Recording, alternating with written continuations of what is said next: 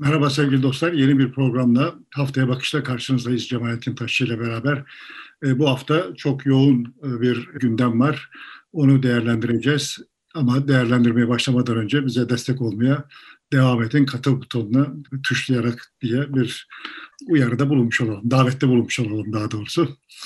Evet, bu hafta epeyce bir olay var. Önce Suudi Arabistan Veliaht Prensi Muhammed bin Selman geldi Türkiye'ye. Marmaris'te yangın oldu. Dördüncü yıl dönümüydü Cumhurbaşkanı Erdoğan'ın yeni hükümet sistemiyle göreve gelişinin. İstanbul Büyükşehir Belediye Başkanı'nın ikinci seçiminden sonra göreve gelişinin de üçüncü yıl dönümüne girilmiş oldu. Bunları da ele alacağız. Pınar Gültekin'in cinayetinden sonra işte daha görüldüğü davada sanığın çok indirim alarak, iyi halden indirim alarak çok az bir ceza almış olması büyük tepkiye yol açtı. Onu bir miktar ele alıp değerlendireceğiz. Ama Cuma akşamı piyasalar kapandığında bir karar aldı B D D K ve dedi ki şirketlerin ellerindeki dövizleri satmaya mecbur bırakacak şekilde Türk lirası kredi alabilmek için belli bir miktar e, ancak döviz bulundurabilirler. İşte on beş milyon T L tutabilecek, yani bir milyar bir milyon dolar çerçevesinde ancak e, döviz bulundurabilecek şekilde davrandıklarında ancak Türk kredisi alabilirler bankalardan diye. Halbuki şirketlerin büyük çoğunluğu kredi almadan işletmelerini sürdürme imkanına sahip değil. Bir manada e, sermaye kontrolü diyebileceğimiz bir adım atmış oldu. Bunu da ele alacağız. Bu uzun ve geniş girişten sonra istersen e, yangınla başlayalım. Ama ona başlarken de soruyu da şöyle, şöyle sormuş olayım. İlk yangın çıktığında Muhammed bin Selman Türkiye'ye gelecekti. Gelmeden önce Cumhurbaşkanı Erdoğan yangın bölgesine gitti. Bir incelemelerde bulundu. Yangın akşam çıkmıştı, sabah gitti doğal olarak. Ve geri döndü. E, tabii ki misafirini ağırlaması için dönmesi gerekiyor diye. Önemli bir yangın olduğu için de erkenden gitmiş idi. E, ama daha sonra Cuma günü sabah tekrar gitti. Cenaze için İstanbul'a geldi. Cenaze sonrası tekrar gitti. Bu bende biraz sanki Erdoğan oraya gitmezse işler yürümüyormuş gibi bir izlenim uyandırdı. Yani bu kadar sık başında gitmesi, evet olayla yakından ilgilenmesi iyi bir şey. Ama olmadığı zaman acaba orada işler yürümüyor mu gibi bir zehaba da doğrusu kapıldım. Bu çerçevede istersen orman yangınından başlamış olalım. Aslında çok kısa bir aralık içinde üç ayrı kamuoyuna, üç ayrı mesaj verme çabası içinde olduğunu söyleyebiliriz. Yani bir tarafta işte Veliaht Prensi karşılayarak işte ben devletim, yani devlet benim deme daha geniş kesimlere, yani onu bir cumhurbaşkanı olarak konumlandırmak isteyenlere evet ben işte cumhurbaşkanlık pozisyonunu dolduruyorum diyor. Öteki taraftan İsmailağa cemaatinin, değil mi? Yanlış bilmiyorum yani. Doğru, İsmailağa cemaati. Ee, Mahmut Usta Osmanoğlu'nun cenazesi. Onun cenazesine giderek işte daha derin, yani orada zaten bulunmamasını bekleyemeyiz. Daha derin tabanına bir mesaj veriyor. Öteki taraftan da bu yangına böyle üst üste gitmesiyle de yani şunu biliyoruz ki geçen seneden, geçen seneki yangınlardan biliyoruz ki aslında bu orman yangınlarının hassasiyeti daha yüksek olan kesimler genel olarak Erdoğan'a oy vermeyen kesimler. Evet. Ve o kesimlerin sesinin kendisinin aleyhine yükselmesini de engellemeye çalışıyor gibi görünüyor. Yani böyle çizebiliriz tabloyu gibi görünüyor. Yani onları da ihmal etmiyor bir yandan.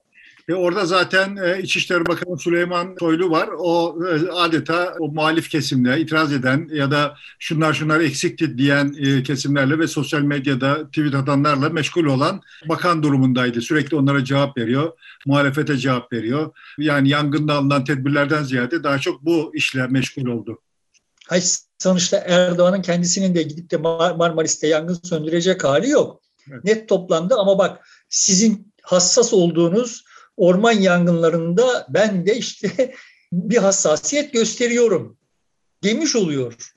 Üst üste üst üste bu yangınlara giderken şu, şu opsiyonu dışarıda bırakarak konuşuyorum. Ya bizim saray yanıyor diye gitmiyor ise, acaba yangın bizim saraya geliyor mu diye gitmiyor ise yani bize bir mesaj veriyor orada bulunmakla. Yoksa Otluk koyundaki yazlık sarayı kastediyorsun. Evet.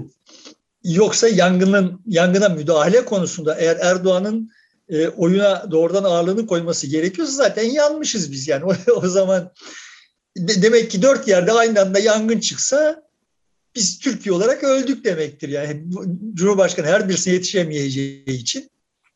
Benim açımdan dolayısıyla mesele yani bak ben burada yangın söndürme operasyonlarını yönetiyorum ve işte buna da hassasiyet gösteriyorum demenin ötesinde bir kastı yoktur. E peki niye bu hassasiyeti gösterdiğini bize duyurmak istiyor?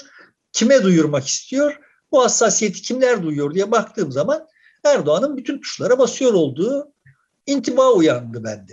Şimdi şöyle bakalım. Yani dört yıl önce Erdoğan geniş kesimler tarafından ikinci tura kalacağı tahmin edilen, ikinci turda ama alacağı tahmin edilen bir seçimi az farkla aldı. De vaadi vardı işte verin yirmi dördünde mührü bana bu kardeşinize ondan sonra görün Türkiye nasıl uçacak vaadiyle tematize edecek olur. Yani kendisinin özetlediği hal buydu ve dört yıl önce bu vaatle mührü aldı. Şimdi dört yıl önceye gidelim ve dört yıl sonra yani yirmi dört Haziran iki bin yirmi ikide Erdoğan bugünü nasıl tepe tepe kullanır? yirmi dört Haziran iki bin yirmi iki gününü iktidarının ilk başkanlığının, çünkü hani ondan önceki Cumhurbaşkanlığı işte fiili durumdu değil mi? Sonuçta aslında kullanması kullanmaya hakkı olmayan yetkileri kullanıyordu. Bunu evet. Ben söylemiyorum. Anayasa oylamasına bizi götüren, referanduma götüren Bahçeli, pardon bizi seçime götüren Bahçeli söylemişti. Yani demişti ki işte fiili durumu meşrulaştıralım. Dolayısıyla orada bundan önceki dönemi aslında bir fiili dö- durumdu ama şimdiki dönemi resmi olarak ilk başkanlık dönemi Erdoğan'ın. Ve bu ilk başkanlık döneminin başlangıcında kendisi de muhtemelen hayal ediyordu ki dördüncü yılına geldiğinde şöyle alem içine çıktığında göğsünü yumruklayarak bak gördünüz işte neler yaptık, ne haldeyiz. yirmi dört Haziran iki bin yirmi iki buna tahsis etmeyi sorsaydık eğer o gün yirmi dört Haziran iki bin yirmi ikide ne yapmayı hayal ediyorsunuz diye işte böyle davullar, me- mehterler vesaireler eşliğinde dört yılın bilançosunu kamuoyuna anlatıp filan. Şimdi bunu beklerdik ve geldiğimiz halde sen de benden başka yirmi dört Haziran'ın dördüncü yıl olduğunu hatırlayan, hatırlatan kimse yok galiba yani. Evet, medyada yer almadı, çok da konuşulmadı ve konuşulması da arzu edilmedi esas itibariyle. Yani Erdoğan'ın kendisi bu konuda benim bildiğim kadarıyla herhangi bir laf etmedi. Yok. Evet, sen, sen dediğin gibi bu unutulsun isteniyor. Yani bak biz dört yıl önce böyle böyle yetkilerle iktidara gelmiştik, unutulsun isteniyor yani. E çünkü gayet açık. Ben bugün baktım, sordum Google'a döviz kaçtı iki bin on sekizin Haziran'ında diye. Dedi ki dört bin yedi yüz elli lira e, o tarihte. Cuma günü itibariyle mesai kapanmadan önce dolar e, on yedi bin üç yüzler seviyesindeydi. Sonra B D D K'nın kararıyla bir miktar düştü. O ayrı ama yani demek ki dört kat artmış oldu. Her yıl bir kat arttı. Bu görünen dolar değeri yani olağanüstü bir kavgayla, bir mücadeleyle, bir yangın söndürme çabasıyla düşürülebilmiş olan hali yani doların. Yani normal işin dinamiklerine, ekonominin kendi dinamiklerine bakılsa dolar şimdikinden çok daha yüksek olacak. Bu çok, da, çok daha yüksek olmasının getireceği başka bir takım faturalar var. Niye bu durumda? Çünkü işte faiz kararıyla, kararındaki ısrarlar nedeniyle olay buralara doğru geldi. Başka bir birçok faktörü var ve birçok bileşeni var. Olayın yani normal ekonomi yönetimi, yirmi yıllık ekonomi yönetiminin zaten biriktirmiş olduğu bir takım sorunlar vardı. yirmi yıllık tercihlerin biriktirmiş olduğu sorunlar vardı. Bunların üstüne işte bu faiz takıntısı girince işin içine başka işte tabii ki bu arada bir de kontrol dışı COVID gibi ve işte Ukrayna savaşı gibi bir takım şeyler de buna ilave olunca doların alıp başına gitmesi gerekiyordu. Bunu son derece çirkin, yapay tedbirlerle bastırıyorlar. Şimdi bastırdıkları için dövizle işlem yapıyor olan işletmeler, işlem yapmak zorunda olan işletmeler vesaireler falan bundan zarar görüyor. Bir de şimdi onların elindeki dövize de göz dikilmiş durumda. Kısa vadede doları baskı altında tutabilmek için her şey deneniyor. Dördüncü yılın sonunda geldiğimiz hal bu yani. Kısa vadede bugünü kurtaracak bir takım şeyler yapılıyor. Her şey fiktif. Enflasyon oranları fiktif. İşte Cumhurbaşkanı'nın maaşı dışında her şey her şey fiktif yani. Cumhurbaşkanı'nın maaşı artıyor. Yani şunu, şunu demek istemiyorum. Adamın maaşa ihtiyacı var. Kendi maaşını arttırmak için bunu arttırıyor filan gibi geyiklere, manasız geyiklere girmiyorum ama yani sonuçta kendisini görüyor ki işte yıl başında almış olduğu bütçeyi, devlet bütçesini bitirdi. Evet, altı ay dolmadan bitti. altı ay dolmadan bitti yani. Neden bitti? Çünkü fiyatlar çok yüksek. Yani yapılması bekleniyordu olan harcamalar, satın almalar nelerse bu satın almalar yılbaşındaki tahminlerden çok daha yüksek fiyatla yapılıyor. Çünkü enflasyon var. İlan edildiğinden çok daha yüksek bir enflasyon var ve o, o bütçe bitti. Şimdi şimdi böyle fiktif bir dünyayı bize pazarlayıp duran ve o fiktif dünyanın bazı veriler, bazı göstergelerle sanki gerçekmiş gibi görmesini sağlayacak işler yapıyorlar. İşte TÜİK'le bu işleri yapıyorlar bir yandan. Ama dövizde tabii TÜİK şunu yapamıyor yani. Bugün dolar işte on bir lira yirmi kuruştan alıp satıldı deyip bir şey yapamıyor. Yani o nispi olarak bir piyasası var. Şimdi o piyasada doların yükselmemesi için canhıraş bir çaba harcanıyor yani. O şartlarda on on altı on yedi liralardan söz ediyoruz. Yani o çabalar normalde normal bir ekonomide harcanmaması gereken çabalar. Ekonominin sağlığını bozan şeyler yani onlar. Durmadan uyuşturucu vermek gibi yani bir insana. Dolayısıyla da o olmasa, o uyuşturucu verilmese nasıl ağrı, bünyenin gerçekte ürettiği ağrıyı nasıl hissedeceksek o bastırma çabaları da olmasa doların gerçek değerini göreceğiz ve şimdiden çok daha yüksek bir değerden söz ediyor olacağız yani. Böyle fiktif bir dünyayı bize satarak işte can havliyle bugün de kurtarmaya çalışıyorlar. Yani bütün bütün hikaye bu. Dördüncü yılın sonunda geldiğimiz hikaye bu. Yalan üzerine kurulu bir ekonomi, yalan üzerine kurulu bir sosyoloji, yalan üzerine kurulu her şey ve işte verdik. verdi vatandaşlarımız, kardeşimize yetkiyi dördüncü yılın sonunda gördük yani ne olduğunu. Ben yani burada kendi pozisyonumu netleştireyim. De, de, defalarca tekrarladım ama yani sonuçta yine de bir kere daha söylemek gerekiyor. Bu mesele benim açımdan Erdoğan'ın dindarlığıyla, dindarlığıyla alakalı bir şey değil. Yani o faizi eğer öyle nas falan falan olmasa da zaten baskılayacak. Çünkü kafasında böyle işte ona böyle uçuk kaçık fikirleri veren birileri var ve onlara uçuk kaçık olmayanlara itibariden daha çok itibar ediyor. Çünkü yani tek adam rejimleri böyle olur. Yani orada Erdoğan iyi ben olsaydım da yirminci yılın sonunda muhtemelen olay böyle olacaktı. Çünkü gerçeklikle kopmuş olacaktım ve ben bu adamın gerçeklikten koptuğunu çok uzun süre önce kendimce teşhis ettim. Gerçeklikle alakası kopmuş adamın. Ta fi tarihinde hani seçimden önce ya bu ne, ne nankörlük filan dediği şey de videoda ben yani gençlerle yaptığı bir şey vardı. Orada gencin bir sorusu üzerine böyle bir cevap vermişti. Aa, adam hakikaten şeyin farkında değil yani. Türkiye'de ne, ne olup bitiyor olduğunu sahiden farkında değil yani. Adam sadece şeyleri biliyor anlaşılan.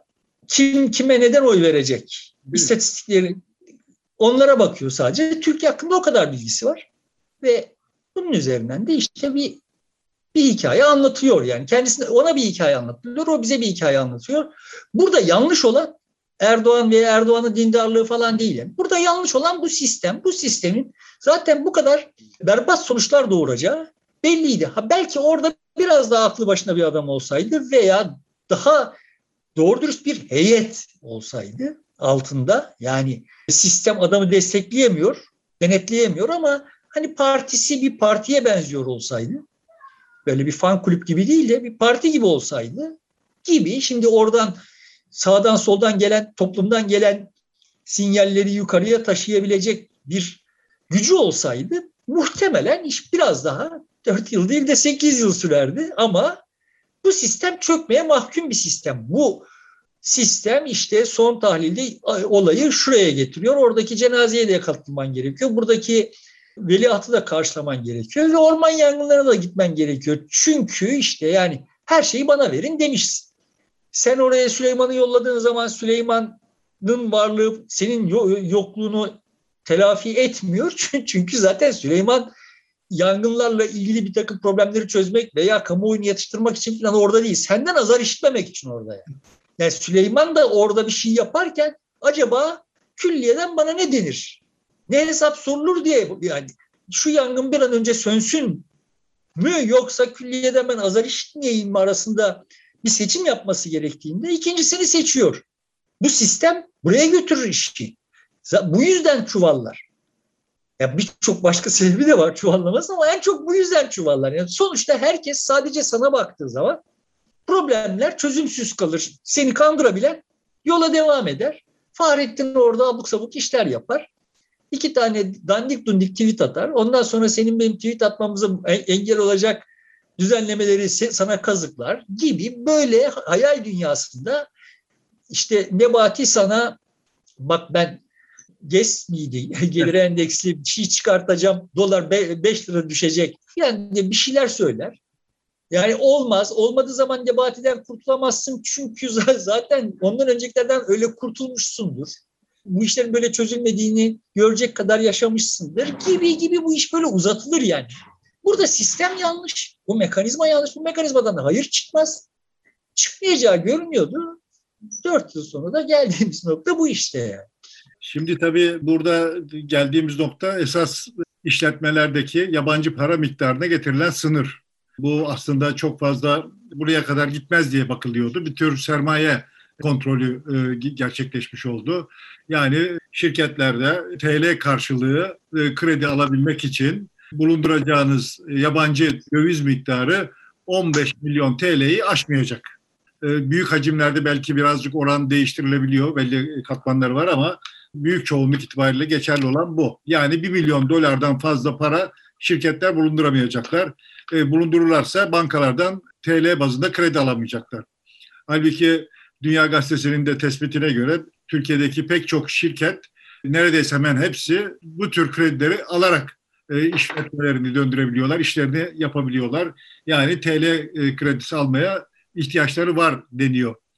Şimdi bu noktaya geldiğimizde siz piyasayı da öyle bir müdahale ediyorsunuz ki yani bu doları ileride yükseltir mi yoksa e, T L'yi mi yükseltir? Şüphesi daha ilk adımda ortaya çıkıyor. Yani net toplamda olan şey şu. Yani şöyle özetleyelim yani. Doymayan, yakın vadede doyma ihtimali de görünmeyen bir devlet var. Yani dolara doymayan. Dolara doymamasının sebebi çok anlaşılır. Çünkü doları baskılamak için bundan önceki seçimde, mahalli seçimlerde doları baskılamak ve işte seçim kazanmak için sen dolar rezervlerini havlu parmağı savurmuşsun. Çünkü işte dolar fiyatı e, Türkiye'de siyasi tercihleri etkiler, iktidarın aleyhine olur gibi bir şeyle iktisadi olmayan, iktisadi olarak yanlış olan yani bir şeyle sen doları baskılamışsın. Bu baskıyla bünye durmadan hak ettiğinden daha çok dolar yemiş yemiş yemiş bir yere gelmiş. Şimdi ona tiryaki olmuş. Zaten tiryakiydi ve o kadar dolar yok bu sefer. Doları nereden bulacağım diye başkasının dolarlarını çalıyorsun. Şimdi o şirketlerden o dolarları aldığın zaman buradan hayal edilen ne? Şirketler bu baskı, buradaki baskı nedeniyle iktisadi olmayan, kendileri açısından iktisadi olmayan bir kararı verecekler ve dolarlarını bozduracaklar. Mecbur. Mecbur kaldıkları için. Mecbur kaldıkları için bozduracaklar krediyi alabilmek için. Bu onların kendi dengelerini bozacak. Sen teknik olarak bakacak olursak aslında onların yiyeceklerini sen yemiş olacaksın. Şimdi devlet enflasyon üzerinden zaten bizim hakkımızı yiyor. Bize, bize ekstra vergi. Enflasyon böyle bir şey yani. Bizim elimizdeki paranın bize para diye verilmiş olan şeyin değeri durmadan düşüyor enflasyon yüzünden. Dolayısıyla aslında bizim elimize daha az para geçiyor. Devlet bunu yiyor yani. Şimdi bunu Türk lirası olarak yiyip duruyor da döviz olarak elinde bulunduran özel şahıslardan o dövizi alıp yiyebilmek için kırk takla attı. İşte bu neydi? Bundan önceki tavşan. şey, şapkadan çıkan kontrakta. Ondan önce de dövize dayalı mevduat vardı.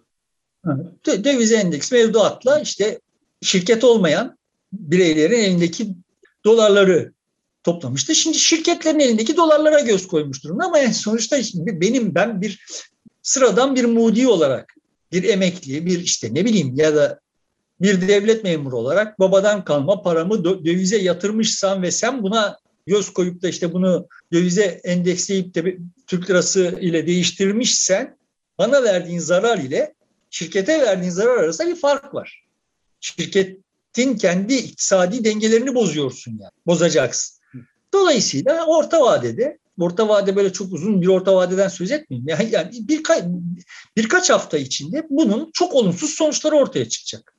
Eğer şirketler buna boyun eğerlerse. Ama galip ihtimal şirketlerin çoğu zaten bir, bir biçimde bir kambiyo kontrolü var idi. Zaten var idi yani örtülü olarak bankalara pres yapılıp duruyor idi. Buna karşı bir bağışıklıkları var ve onların da kendi hamleleri vardır yani. Bu hamleler genel olarak hem şirketlerin hem devletin aleyhine olacak.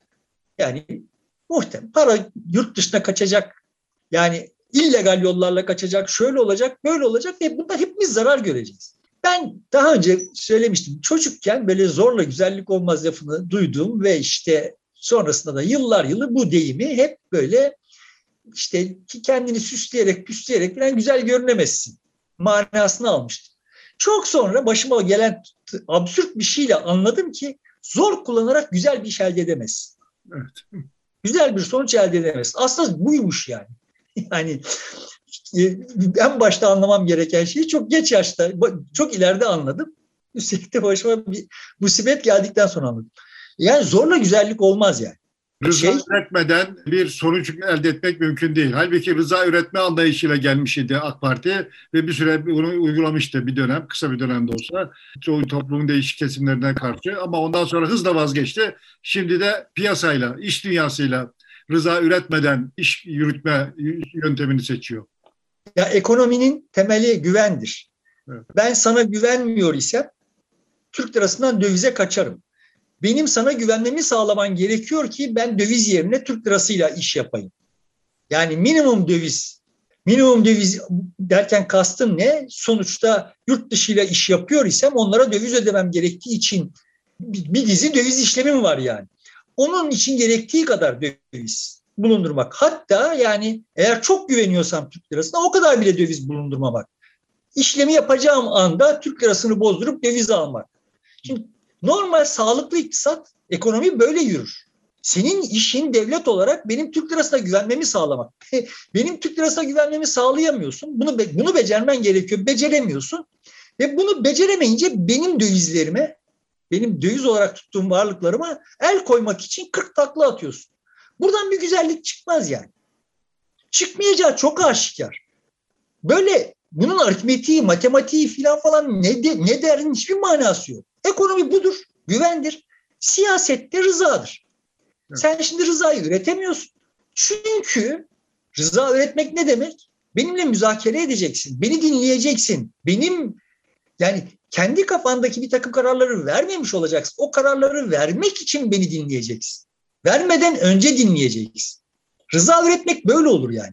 Sen şimdi kendi kafanda kendi doğrularına göre, muhayyel doğrularına göre, nereden getirdiğini anlamadığım doğrularına göre bir dizi kararı vermişsin.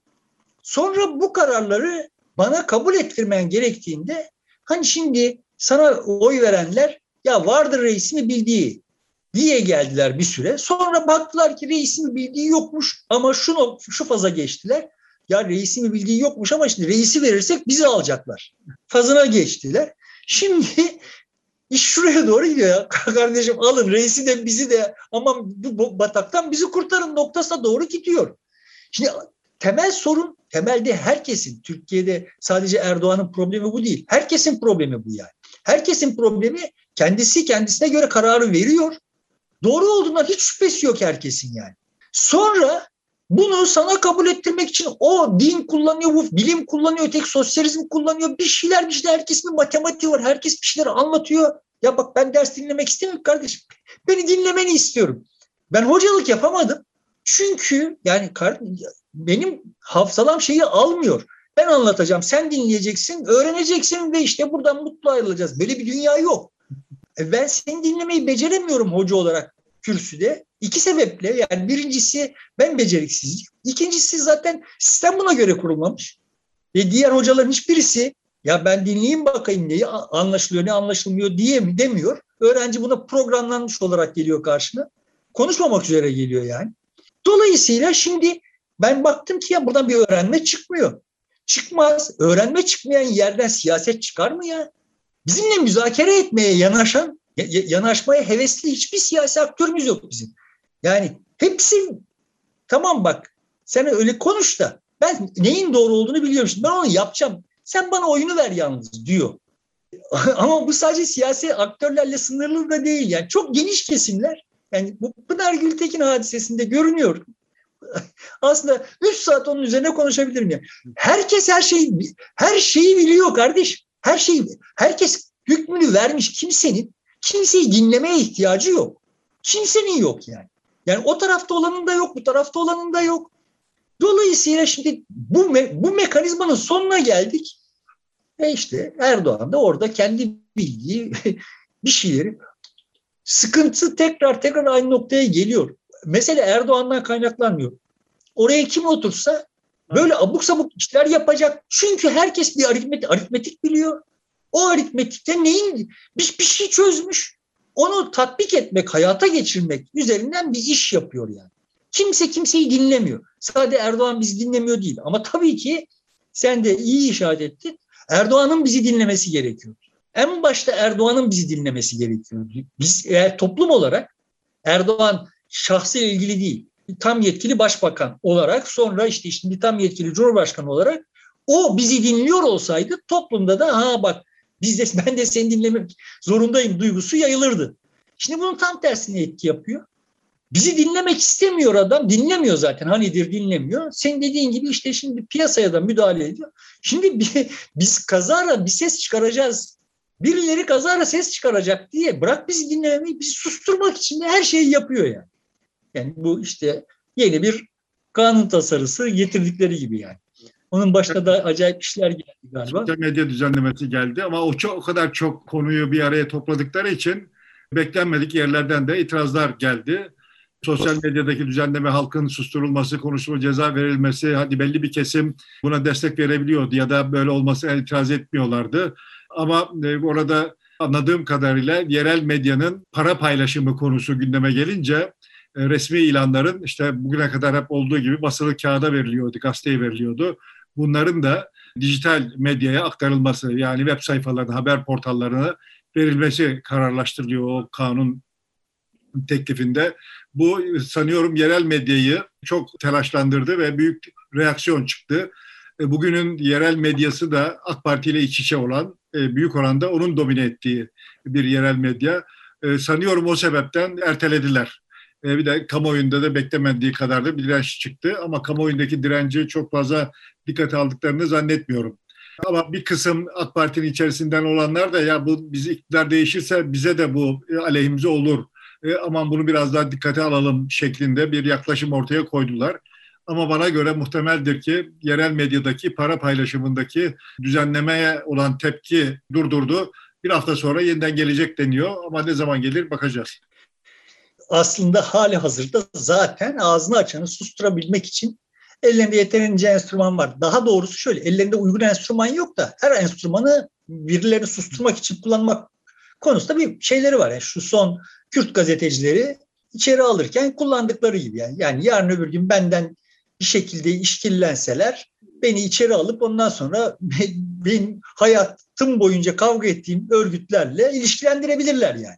Yani bunları yaptırıyorlar. Böyle pervasızca işleri yaptırıyorlar yani.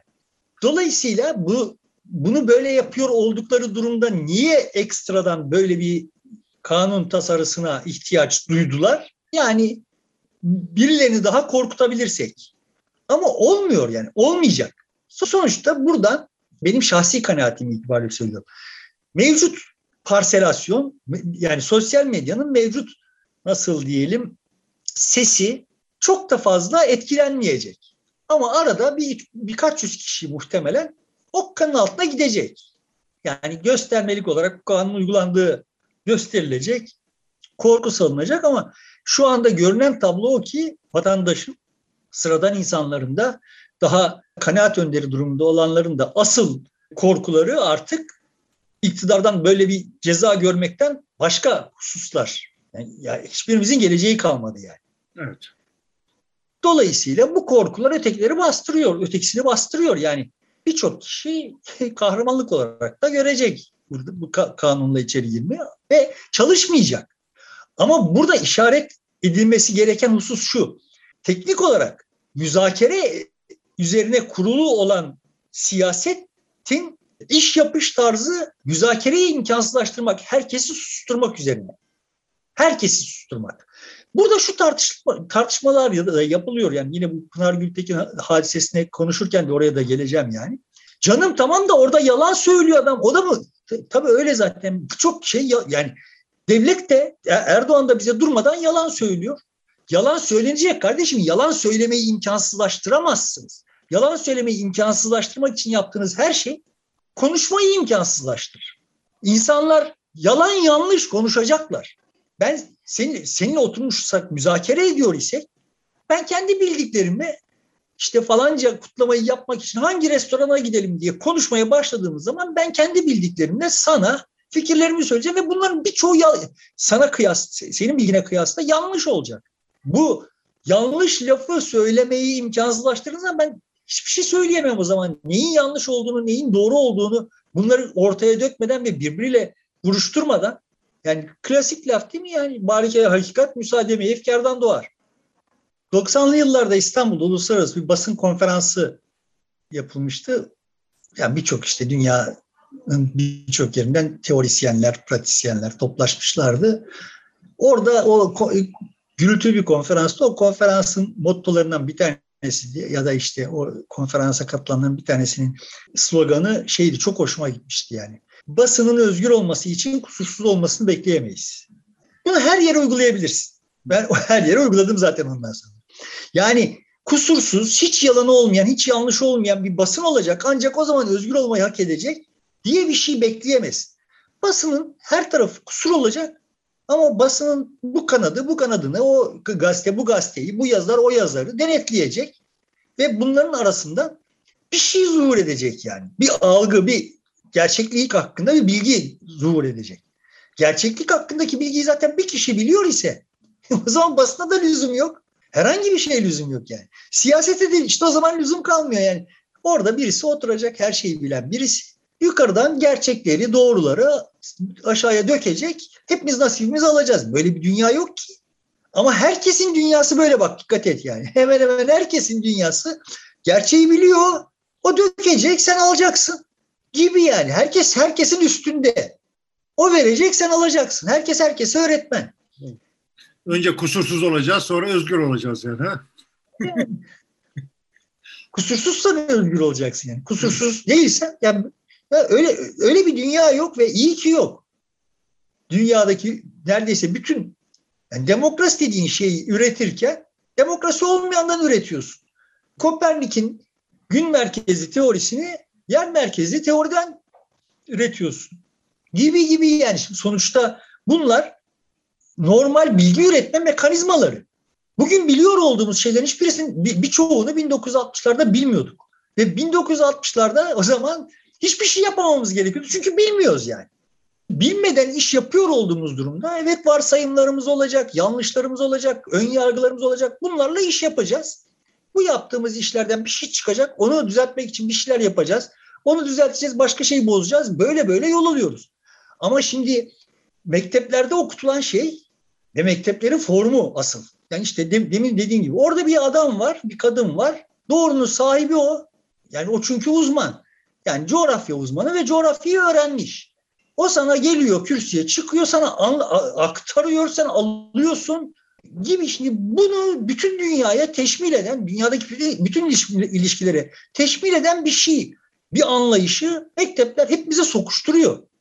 Dolayısıyla herhangi bir kahveye gidiyorsun, oturuyorsun, adamlar okey oynarken birisi bir laf atıyor. Fenerbahçe'ye işte Abdülkerim lazım mı diye o başlıyor konuşmaya ve öğretmeni de asiler. Yani sanırsın adam teknik direktör, sanırsın işte Fenerbahçe başkanı, sanırsın o futbolcunun transferiyle ilgili bütün opsiyonları değerlendirmiş.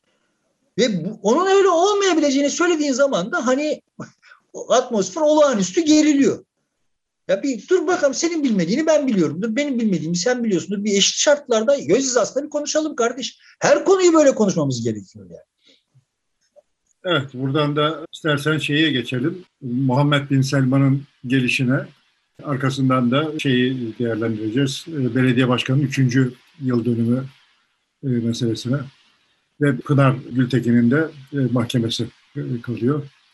Yani bu Muhammed bin Selman hadisesini sen benden çok daha iyi değerlendirirsin. Benim bir tek fotoğraf, yani bin Selman'ın kendisinin erişebildiği bütün medyaya servis ettiği fotoğraf çok içimi acıttı yani. Sahiden çok adamdan nefret ediyordum, bin kat nefret ettim. Yani Erdoğan bunu hak etti mi, hak etmiş olabilir bilmiyorum ama yani biz hak etmedik yani. Çok çok içerledim, çok incitti beni. Hangi fotoğraftan söz ettiğimi fark biliyorsundur yani. Evet, evet, evet. Erdoğan'ın yere bakarken bakarak verdiği fotoğraf da orada asıl Erdoğan'ın durumu zaten içler acısı da adamın suratındaki zafer duygusu. Yani şimdi daha önce mesela hani Ecevit'in fotoğrafı, işte başka bir takım fotoğraflar falan da böyle Türkiye'yi Türkiye'yi böyle çok karıştırdı ama ya mesela orada Ecevit'in pozisyonunda şimdi karşıdakinin küstahlığının bir sınırı vardı. Yani burada kasten tam da bu amaçla verilmiş bir fotoğraf gibi görünüyor. Çok çok Suudlardan nefret. Evet, ama ziyaret hani ülkeler arasında işbirliklerinin gelişmesi, düşman olmamaları normaldir. Öyle olmasında fayda var. Bir de işte yeni bir şeyden, Rusya'nın Ukrayna'ya saldırısından sonra e, muhtemeldir ki Suudi Arabistan'da A B D ile belli bir mesafede zaten Biden'da bir sert tutum almış idi. O yüzden bölge ülkeler arasında son dönemde bir gelişme oldu. İşte Mısır, Türkiye, Birleşik Arap Emirlikleri, Türkiye, İsrail, Türkiye ve Suudi Arabistan, Türkiye diye. Şimdi hepsi arasında bir birliktelik falan oluşmaya çalışıyor. Bunlar aslında ülkenin çıkarları açısından iyi şeyler. Bunlara itiraz edecek yani, bir şey yok. Yok, ben öyle öyle görmüyorum. Yani sonuçta burada biz aks değiştirmiş olduk. Yani İran'ı bölgede kollayan bir tek biz, Rusya ile birlikte biz var idik. Şimdi öteki tarafa geçtik. Bunun bizim başımıza ne çorap öreceğini, yani İran bizim başımıza Suudların veya Mısır'ın örebileceğinden daha çok çorap örer. Buna İran'la ilişkilerimiz öyle değil ama Astana toplantısında çok başarılı bir toplantı geçti ve Suriye ile ilgili pek çok konu oldu ve Türkiye'de Suriye operasyonunu öteledi. E, yapmayacağını söyledi İran'a ve Rusya'nın e, telkinleri doğrultusunda. Son tahlilde bu Suud, İsrail, Mısır, A B D hikayesi net toplamda İran'a karşı, İran'ı yalnızlaştırmaya yönelik bir şey olarak görünüyor.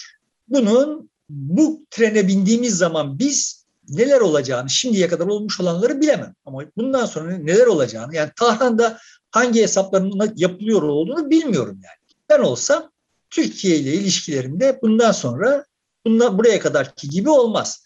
Şunu demeye çalışmıyorum, yani İran'la aynı gemide olmak iyi bir şeydi manasında söylemiyorum.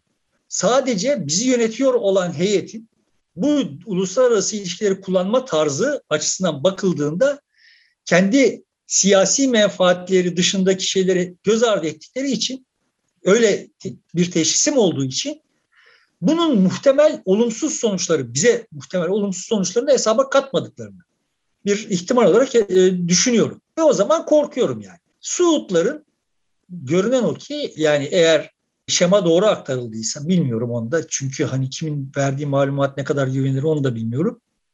Ama adam buraya gelirken Mısır'da çok daha ciddi bir cömertlik sergilerken burada işte sıvap mıvap gibi böyle yine herhangi bir derde deva olmayacak bir şeylerle gitti, geldi gitti gibi görünüyor. Tabii ki Suud'un veya Amerika'nın veya Avrupa'nın parasına muhtaç olmayacak olmak benim açımdan asıl tayin edici olur. Yani orada iktidar sıkışmış, köşeye sıkışmış, Suud gelecek de on milyar dolar, Birleşik Arap Emirlikleri gelecek yirmi milyar dolar atacak da Ya bunlara bel bağlamak zorunda kalmışsak zaten ölmüşüz. Bu zaten biçimsiz bir şey. Ama bir de yani bu adam bunu Mısır'a yapıyorken sana yapmıyor. Şimdi bir de bu tarafı var. Dolayısıyla ben hikayenin o kadar çok iyimser bir şekilde okunamayacak olduğunu düşünüyorum. Kaldı ki yani Biden'ın bölgeye gidişi gelişi gidişi tamamlandıktan sonrasını da öngöremiyorum.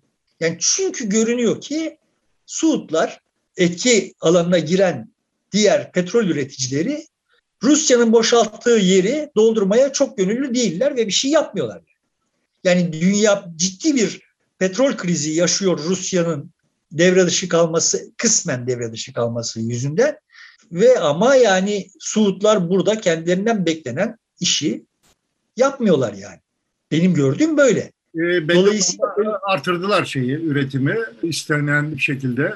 Miktarı artırılması isteniyordu, onu yaptı. Onun ötesinde şu anda somut Suudi Arabistan'dan istenip de yapmadığı bir şey yok. Petrol konusunda bir araya geldiler, e, yaptılar. Orada bir sorun olduğunu zannetmiyorum. Türkiye ile olan ilişkilerde Mısır'la gelmiş olmasının Mısır'dan e, Türkiye'ye bir boru hattı düşünülüyor. Muhtemelen o iş, Suudi Arabistan'da o işin içerisinde. Kuzey Kıbrıs Türk Cumhuriyeti'nden geçip Türkiye'den gelmesi var. Bir de Suriye, Şam üzerinden gelmesi var. Şam'da var olan bir boru hattı var. Onun tamir edilmesi muhtemelen gündeme gelecek gibi gözüküyor. Buna karşılık da Türkiye bütün hükümet dışı örgütlerle olan ilişkisini kesmiş oldu. İşte Hamas, Müslüman Kardeşler gibi yapıları, işte IŞİD de dahil olmak üzere hepsinden ilişkilerini kesti ve onlara karşı daha aktif bir mücadeleye girmiş gözüküyor. O da işte Gazze'den geçecek boru hattı. Gazze'nin Filistin'le birlikte yeni bir döneme geçmesi isteniyor ve İsrail'le belli bir mutabakatın sağlanması çalışılacak gibi pek çok ayrıntı var ve onlar olumlu gidiyor diye söyleniyor. Bunlar şöyle, yani diyelim ki sen evden çıktın, işte Taksim'de bir işin var, oraya gideceksin. Motora geldin, motor zamanda kalktıysa işte oradan dolmuşa bindin filan. Yolunda giden işleri anlatır. Şöyle olacak diye bana anlatırsın. Bak ben şuradan gideceğim. Şu kadar dakikada oraya yürüyeceğim. Orada işte motora bineceğim. Motor şu kadar zamanda geçecek. Ama bütün bunları bozacak bir şeyler de vardır. O bozacak şeyleri kimse konuşmuyor. Herkes kendi tasarısını sanki gerçekleşmiş gibi anlatıyor yani. Sonuçta bütün bu oyunu bozacak, boz, bu oyunun bozulmasına menfaat olan sayısız aktör var. Biz birçok şey yaptık ve kendi işte senin saydıkların yani Hamas'a destek verirken işte Müslüman kardeşlerle şu ilişkileri kurarken falan böyle kendi kafamızda çok güzel bunun hikayesi vardı. İşte orada Körfez'de ve işte Suud'da bu vahşi merkezi otoriteler sarsılacak gibi böyle hikayeler var. Öyle olmadı ama işte son tahlilde olan ne oldu? Bütün dünya sana karşı yani işte İsrail, Mısır'ı, Yunanistan'ı sana karşı birleşti yani. Normal şartlarda yan yana gelmesi imkansız olan beş benzemez sana karşı birleşti. Şimdi bu planda yoktu. Planları anlatıyoruz da. Gerçeklik o kadar iyimser görünmüyor bana. Aslında seninle hani bir arada şeyi, şu modernleşmenin hikayesini bir an önce bitirelim de bundan sonraki dünya hakkında biraz konuşalım. konuşalım. Yani bundan sonraki dünya hakkında yani bu, bu geyiklerin hiçbirisinin hükmü yok artık. Ama işte böyle orada herkes mastürbasyon yapıyor yani. Benim gördüğüm tablo böyle. Evet yani Erdoğan'ın havaalanına gidip kadar uğurlamasını çok kişi eleştirdi. Ama o da işlerin iyi gittiğinin bir işareti olarak değerlendiriliyor. Daha çok da külliye yakın olan kesimler tarafından. O fotoğrafta daha çok işte yani bir sürü fotoğraf çekiliyor. Eğer arzu edersen birisini kötü gösterebilecek bir poz yakalanır. E, ama onu kim servis etti ve niye kullandığı önemli burada. E, o tür fotoğrafın çekilmiş olmasından ziyade. Tabii canım fotoğraf yani adamın bir anlık bir şeyidir orada. Ama tek, teknik olarak yani vücut dilleri zaten birçok şeyi söylüyor. Benim dediğim gibi Erdoğan'ın vücut dilinden daha çok adamın ki tabii. Salman'ın ki çok rahatsız edici geldi. Ama asıl sıkıntı yani adamın bunu servis etmekteki şehveti. Şimdi Erdoğan bir şeyler yolunda görünsün istiyor. Tabii ki öyle isteyecek. Yani adam iktidarda seçime gidecek ve bizim birçoğunu tahmin ettiğimiz sebeplerle düne kadar kavgalı olduğu Suudlarla aynı masaya oturmak zorunda kalmış. Şimdi bize Ne geçmişte bunlarla niye kavga ettiğine dair herhangi bir açıklaması var. Ne oradan niye tornistan ettiğine dair herhangi bir açıklaması var. Ve eskiden olsa bunların hepsine kırk tane hikaye anlatıp o zaman öyle yapılması gerekiyordu. Bugün böyle yapılması gerekiyor. İşte Suudları bize getirdi gibi böyle yalan yanlış da olsa bir gürleyerek bir şey anlatırdı. Şimdi sadece bak ben gittim havaalanına adama da el salladım. İşler yolunda ha. Korkmayın ha demekten başka bir şey yapamıyor. İşler yolunda değil. Değil yani. Şimdi sen de bana işlerin yoluna girecek olduğunu buradan. Çünkü işte barış iyidir. Ya barış değil bu yani. Bu diz çökme. Barış dediğin eşit şartlar altında yapılır. Sen adamlara gidiyorsun ayağına adam Türkler geldi diyor yani. Hani biz çağırmadık Türkler geldi diyor. Yani bunu söylemeyebilecek bu böyle olabilir ve söylemeyebilirsin. Adamlar bu kadar küstahlaştılar ya. Bunu tekrar söyleyeyim. Adamlar Arap olduğu için kızdırıyor değil beni yani. Bunu bana Alman yaptığı zaman, Norveçli yaptığı zaman da kızarım yani. Ya kardeşim efendi olun ya. Bizimkiler yaptığı zaman da kızarım. Yani sen orada one minute dediğin zaman da kızdım ben zaten. Bu bedeni ilişkileri yani senin rakibine manevra alanı bırakmamayı becer, becermek bir marifet değil yani. Uluslararası ilişkiler bunlar. Or- sen geçicisin Erdoğan olarak, oradaki adam geçici ki her kimse ve biz bir gemide böyle bütün dünyanın devletleri öyle veya böyle bir gemide aynı sallantılara maruz olarak birbirimizin karşısına geçiyoruz, yanına geçiyoruz ve hep de böyle olacak. Böyle sanki dünyaya gelmiş son peygambermişsin ve kimin küme düşeceğine karar verme yetkisi sendeymiş gibi böyle ahkam kesmeli kim yaparsa bunu Amerikalılar çok yapıyorlar ve ben de Amerikalılardan nefret ediyorum. Bu yüzden ediyorum zaten. Dünyanın polisiymiş gibi davrandıkları için, kural koyucusuymuş gibi davrandıkları için. Şimdi bunu Suudlar da yapınca e yani onlara da kızıyorum. Biz yaparsak bize de kızıyorum yani. Bu yanlış bir strateji. Dolayısıyla buradan iyi bir şey çıkmaz. Ama yani tabii ki sen yine iyimser ol. Evet, öyle yapalım. İstersen Pınar Gültekin davasına geçelim. Çok konuşuldu. Sosyal medyanın çok aktif bir şekilde devrede olduğu ve hemen herkese geri adım attırdığı gibi bir tabloyla da karşı karşıyayız. Ya ben bu Pınar Gültekin hadisesi hakkında aslında günlerce konuşabilirim yani. O kadar doluyum. Hadisenin birçok boyutu var. Birbirinden ciddi ölçüde bağımsız. Yani aralarındaki bağlantılar çok zayıf olan bir birçok boyutu var. Yani. Birinci boyutu bu kadın erkek ilişkisi, cinsiyet meselesi yani. İkincisi hukuk normları meselesi.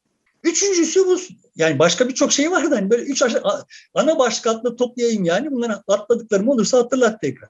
Üçüncüsü de bu sosyal medya üzerinden yargı kararlarının baskı altına alınması. Şimdi ilki kadın erkek meselesi. Bak benim anlamadığım husus şu. Ben gelsem sana seninle ilgili karının bilmemesi gereken bir şey biliyor olsam ve bunun üzerinden şantaj yapıyor olsam, sana şantaj yapıyor olsam, böyle işte seni iliğini kömeği sömürsem, sonra bir noktaya gelse ve sen beni vurup öldürsen, bu erkek cinayeti mi olacak? Şantaj cinayeti mi? Beni öldürmek hakkın değil, doğru değil. Tamam mı? Buradan bunlar, buralara varmak istemiyorum. Yani bu, buralara varmıyor benim söylediklerim. Sonuçta mesele böyle... Bir erkek bir kadını öldürdüğü zaman küt diye kadın cinayeti diye parlamadan önce bir bir serin olmak gerekiyor. Bir dakika yani her cinayet kendi başına başka bir hikaye.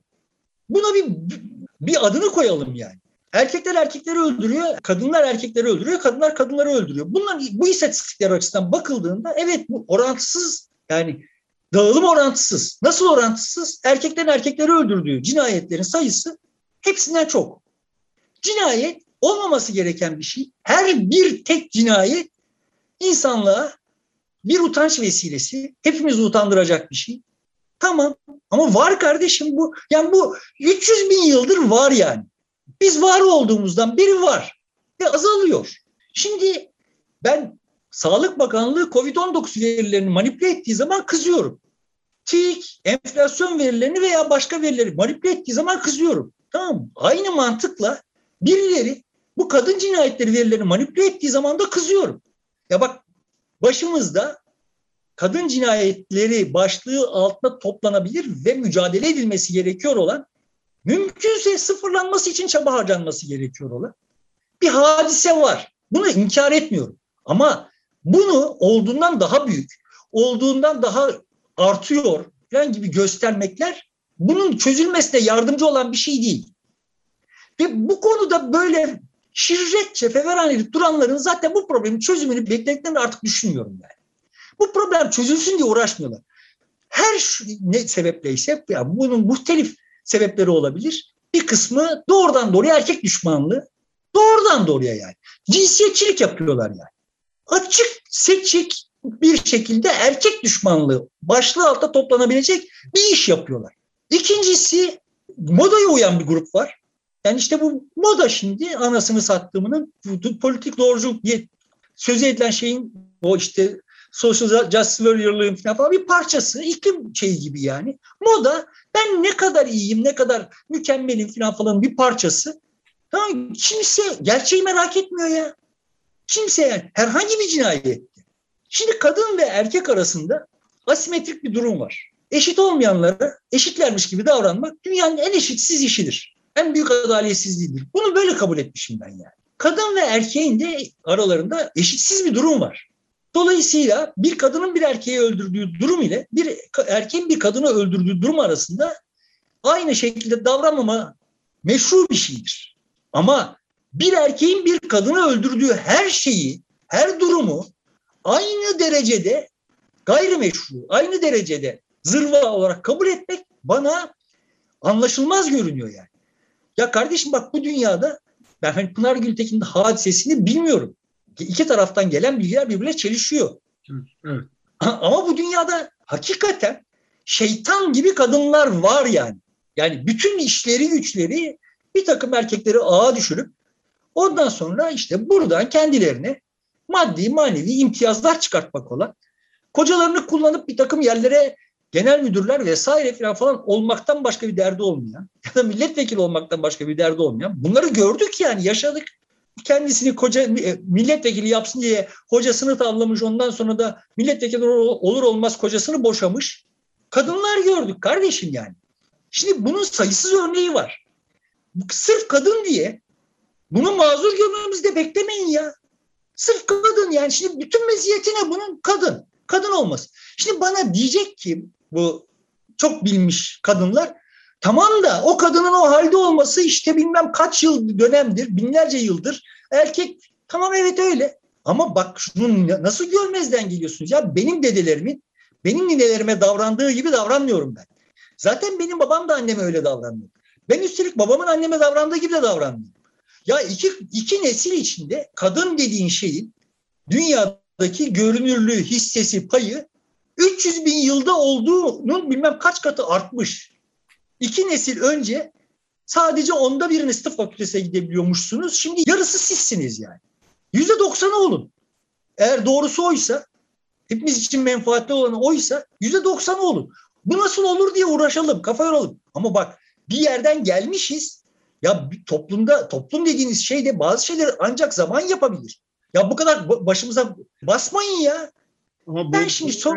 Pınar Gültekin hadisesinde kanıtlanmış, ortaya çıkmış ikna edici bir iddia, şeyde yok, durumda yok. Yani erkeği dolandırdı da bilmem ne etti filan filan şantaj olarak kullandı diye. Pınar Gültekin hadisesinde belli bu, bu tür iddialar var. Anlaşılan o ki bunlar şeyde yok. Mahkeme dosyasında yok. Evet. Ama iddialar var. Şimdi orada bu iddiaları muteber olarak kabul etmiyorum. Başka verileri falan falan değerlendirdiğim zaman bu iddialar bana çok anlaşılmaz görünmüyor. Benim o burada anlamadığım hususlar, yani bu, bu davayla ilgili anlamadığım, daha doğrusu midemi bulandırıyor olan hususların başına şu geliyor. Yani adamın üç tane ayrı avukat tutmuş ve bu üç ayrı avukat döneminde üç ayrı savunma geliştirmiş olması. Bir. İkincisi alenen adama yardım etmiş olan aile fertlerinin buradan beraat etmesi. Bunları anlamıyorum yani. Evet. Ama şunu şunu biliyorum. Kanunlar var. Şimdi ikinci maddeye geçelim. Kanunlar var ve bu kanunlara göre... Geçmeden önce bir iddia da şu. Ailenin çok nüfuzlu bir aile olduğu, yaşadığı şehirde ve etkileyebildiği, kimi yargıçları ya da süreci etkileyebildiği şeklinde de bir iddia var. Kararın bu yönde çıkması. Tamam. O zaman bu kadın cinayeti ya da bu yargının cinsiyetçiliği üzerinden tartışılmaması gereken bir şey. Yani bizim şimdi yani ikinci başlıkta zaten o yargı halini tar- tartışacağım ama şimdi bizim elimizde şu veri yok yani. Yani bizim yargımız sahiden cinsiyetçi mi? Yoksa cinsiyetçilik kanunlarımızdan mı kaynaklanıyor? Bunu bilmiyoruz. Bir, bu konuda bir takım çalışmalar varsa, yani hukuk fakültelerinde akademik bir takım çalışmalar varsa ben onları bilmiyorum. Ama olsa da güvenemeyeceğim artık bu ortamda. Çünkü veri çarpıtmayı, yani Türkiye'de dünyanın hiçbir yerinde olmadığı kadar kadın cinayeti oluyor diyor kadın. Ya kardeşim öyle değil bak. Yani senin Türkiye hakkındaki o biçimsiz ön yargıların nedeniyle olsa olsa diye bir şey uyduruyorsun ama realite öyle değil yani. Birincisi Türkiye bu anlamda dünya Avrupa ülkelerinden falan, falan ileride değil. Yani daha çok kadın öldürülmüyor erkekler tarafından. Tamam ya yani böyle Fransa ile Almanya ile hani Polonya ile Macaristan'la kıyaslamıyorum yani. Fransa ile Almanya ile kıyasladığın zaman Türkiye'deki kadın cinayeti daha çok değil. İkincisi bu azalıyor. Artmıyor. Yani diyebilirsin ki evet biz mücadele ettiğimiz için artmıyor, azalıyor. Tamam güzel. Ne güzel hep beraber mücadele edelim daha da azaltalım. Ama yalan söylemeyin ya. Yalan söylemeyin yani. Buradan bir erkek düşmanlığı da çıkartmayın. Çıkartın ya da benim, benim onu bilemem. Ben şu benim on yani on sekiz yirmi yaşlarında ben şunu idrak etmiştim. Dünya kadın burcuna girdi. Yani buradan itibaren artık kadınların tayin ettiği bir dünya olacak bu dünya. Şimdi iddia ediyorum ki dünya kadın burcundan çıkıyor. Yani bu en çok on yıl içinde bak. Bugün bunu söylemiş olayım. En çok on yıl içinde aha bu erkek düşmanlarının canına ot tıkanacak. Ve bunu ben tıkamayacağım. Kadınlar tıkayacak. Kadın gibi kadınlar tıkayacak. Yani. Ya kardeşim bu kadar bu kadar absürt şeylerle yaygara yapıp durmayın ya. Bu iş bitti yani. Kadınların kazanacakları mevziler, kazanmayı hak ettikleri mevzileri kazandılar. Bunu biz bir nesil içinde yaşadık. Tekrar tekrar bunun örneklerini vermem, vermekten imtina ediyorum yani. Bundan, ya ben gençken kadınların sokaktaki görünürlükleri, işte bürokrasideki varlıkları, akademiyadaki varlıkları, ne hangi parametreyle bakıyorsan bak. Bugünle bugün o yani o günden bakıldığında bugünler hayal edilebilir değil. Ve bir nesil içinde bu oldu. Tamam bu bundan fazlasını, bundan daha hızlısını talep etmek birçok maliyeti var. Zaten de birçok maliyet ödendi bu arada. Ödüyoruz da yani. Yani sadece sen, ben, senin oğlun, işte falancanın oğlu değil yani. Benim kızım da ödüyor yani. Çünkü böyle doğru dürüst insani kadın erkek ilişkisi kurmanın zemini ortadan kalktı ya. Ya bugünün gençlerinin en birinci paradoksu bu. Bizim zamanımızda işte bir cinsel devrim yaşandı. Bir şeyler zincirinden boşandı. Bir şey, birçok şey nasıl diyelim özgürleşti, hoşlaştı falan birçok şey zarar gördü bundan. Ama şimdi yani insan insani ilişkiler yok ya. Kadınlar bir tarafta, erkekler bir tarafta eğleniyor ya. Yani git kafelere bak. Evet, doğru. Gördüğün tablo bu ya. Ya bu bu insani değil kardeşim ya. Bir, bir dilinizi ısırın artık ya. Şimdi hukuk tarafından gelince ya bu hukuk dediğin tantananın öz te, temeli yani bir suç var, suç tarif edeceksin, buna bir ceza tarif edeceksin. Yani eğer böyle kafanda platonik bir dünya yoksa aha tamam suç, şu doğru tarttık, cezayı da ona uygun tarttık gibi bir şey söyleyemezsin. Zaten de ne diyor? İşte on beş yıldan on sekiz yıla kadar gibi böyle on sekiz virgül iki yıl ise eğer yani onu on sekize yuvarlıyorsun gibi. Değil mi şimdi? Çok iyi hassas ölçebilseydik. Çünkü yani bu böyle suç ve ceza birbirini tam karşılayacak gibi bir takım iddiaları yok. Pratikte böyle bir şey olamaz. Çünkü ya bir kadın öldürülmüş. Bu öldürülmüş olan kadının öldürülmüş olmasının bedelini nasıl ödeyebilirsin ya? Onun boşalttığı boşluğu neyle doldurabilirsin? Bir ceza vereceksin adama. Şimdi şu öyle bir tartışılıyor ki bu cezanın böyle haksız tahrik indirimi falan falan erkekleri kadın cinayetlerine özendiriyormuş. Ben şimdi ben otuz beş yıl ceza alacağım diye karımı öldürmemiştim. Ulan bilseydim yirmi iki yıl alacağım öldürecek. Ya bu mantık mı ya? Bunu laf diye ortaya patır patır döküyorlar yani. Şimdi gelelim ama ondan değil ki benim onu söylemem. Asıl işte burada yargının cinsiyetçiliğini gösteriyor bu. Yani o zaman kardeşim bunun üzerine bir çalışma yapalım bakalım. Hakikaten yargı mı cinsiyetçi? Yani hakimler mi cinsiyetçi? Bunun yolları var ya. Bizim kanunlarımızın bir dizi cinsiyetçi içeriği olması anlaşılır bir şey. Bunu kabul edebilirim yani. Neden? Çünkü kanunlar böyle gökten zembille inmiyor. Yani işte Türkiye Cumhuriyeti'ne gökten zembille inmiş medeni kanun gibi kanunlar da. Ama oradan itibaren hep bir öncekinin üzerine bir şey eklenerek, çıkartılarak yapılıyor. Ve bir dönem bu toplum, evet, erkeklerin lehine düzenlemelere sahip idi. Bunlar benim bildiğim kadarıyla sistematik bir biçimde azaltılıyor. azaltılıyor. Bu konuda konuşalım, tartışalım. Bak şurada şu kanunda şu diye tartışalım. Bak bunları yapalım yani. Kanunlardaki cinsiyetçiliği, var, var olanı da ortadan kaldırmak için işler yapalım. Hep beraber ben de mücadele edeyim sizinle. Ama yargı cinsiyetçi. Erkekler erkeklere ceza vermiyor. Ya bak adamın önünde bir şey var. Kanun var yani. Diyor ki aha şöyle şöyle yapılmış ise burada haksız ceza şey haksız e, tahrik indirimi vereceksin. Ya adam ne yapsın kardeş? Adamın önünde kanun onu söylüyor. Benzer bir işi kadın erkeğe yaptığı zaman da adam o haksız tahrik indirimini veriyor. Üçüncü, üçüncü boyuta gelince bak bu sosyal medyayı ne kadar önemsediğini biliyorsun. Ama iş şuraya geldiği zaman nasıl absürtleştiğini şöyle anlatayım. Biz hani sosyal medya aracılığıyla, daha doğrusu internet aracılığıyla doğrudan demokrasiye geçeceğiz. Yani ne yapacağız? İşte doğrudan yasama yetkisini doğrudan vekillerden alacağız, topluma vereceğiz. Hayalleri kurulmuş idi yani. Hala bu, bu hayalleri kuranlar. Şimdi biz doğrudan ya, ya, yasamaya geçemiyoruz, doğrudan yargıya geçtik. Ya bilen de konuşuyor, bilmeyen... Ya, kardeşim elinizde dosya var mı? Kanunları biliyor musunuz? Benim yüreğim soğumadı diyor. Tamam ya. Senin yüreğin soğusun, soğusun diye ceza vermiyoruz ki biz. Tamam kanunlar cezayı suça oranla işte böyle doğru dürüst oranlayamaz. Aslında da amacı o değildir. Aslında amacı kamu vicdanını rahatlatmaktır. Yani dolayısıyla evet kamu vicdanı mühim bir şey. Kanunların dayanağı o yani. İyi de yani kamu vicdanı dediğiniz şey sadece siz değilsiniz ki.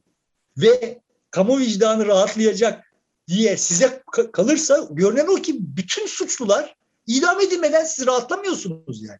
Yani gak diyen, yani bir insanı öldürmekten söz etmiyorum yani. Falanca yerde filancayı şöyle aşağıladı olan, ya bir köpeği şu işkenceyi yaptı filan olan, yapılmasın tabii ki, o aşağılanmasın tabii ki.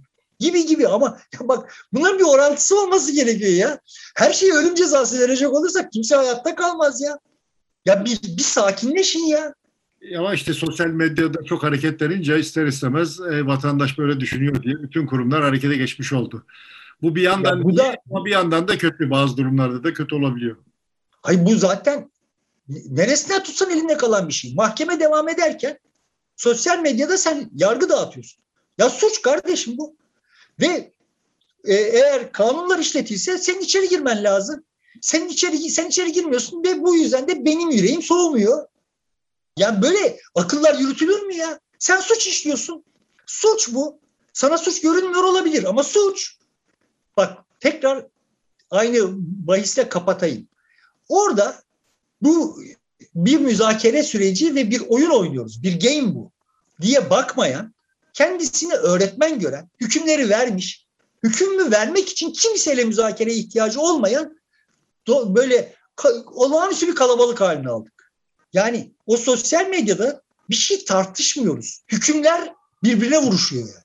Ya bir, bir anlamaya çalışın ya. Ne oluyor, ne bitiyor? Bir sorun. Bu neden böyle filan? Ya bak tekrar söylüyorum, suç yani. Bak. Mahkeme devam ederken mahkeme hakkında, mahkeme kararı hakkında konuşmak suçlu. Mahkeme bitmiş. Ondan sonra sen şimdi yargıya baskı yapıyorsun. Ne diye baskı yapıyorsun? Adalet Bakanı nerede? Cumhurbaşkanı nerede diye. Ya sen, yıllarca güçler ayrılığı diye gev- zevzeklik yapmış olanlar yapıyor bunu. Ötekilerin kendi içinde bir meşruiyeti var. Sen yıllarca caz yapmışsın ki güçler ayrılığı olsun. Yok biliyorum. Tamam ama sende de yokmuş ki. Yani ama daha yargı bitmediği için istinaf var, onun üzerinde işte Yargıtay var. Onları etkilemeye yönelik de bir şeydir herhalde. Tamam yani onun zihninde olay Cumhurbaşkanı buna müdahale ederse tabii. Ve işte ceza ağırlaşırsa hoşuna gidecek. E, o, o zaman senin istemediğin şey oluyor. Cumhurbaşkanı müdahale ediyor yargıya. O fiili bir durumu uygulansın diye de söylüyor olabilir. Canına yandığımız dünyasında durmadan fiili duruma mı uyduracağız kendimizi? Ya bir de kanunlara uyduralım kardeşim. E sadece Bahçeli uydurmasın, bir de biz uyduralım demişti vatandaşımız.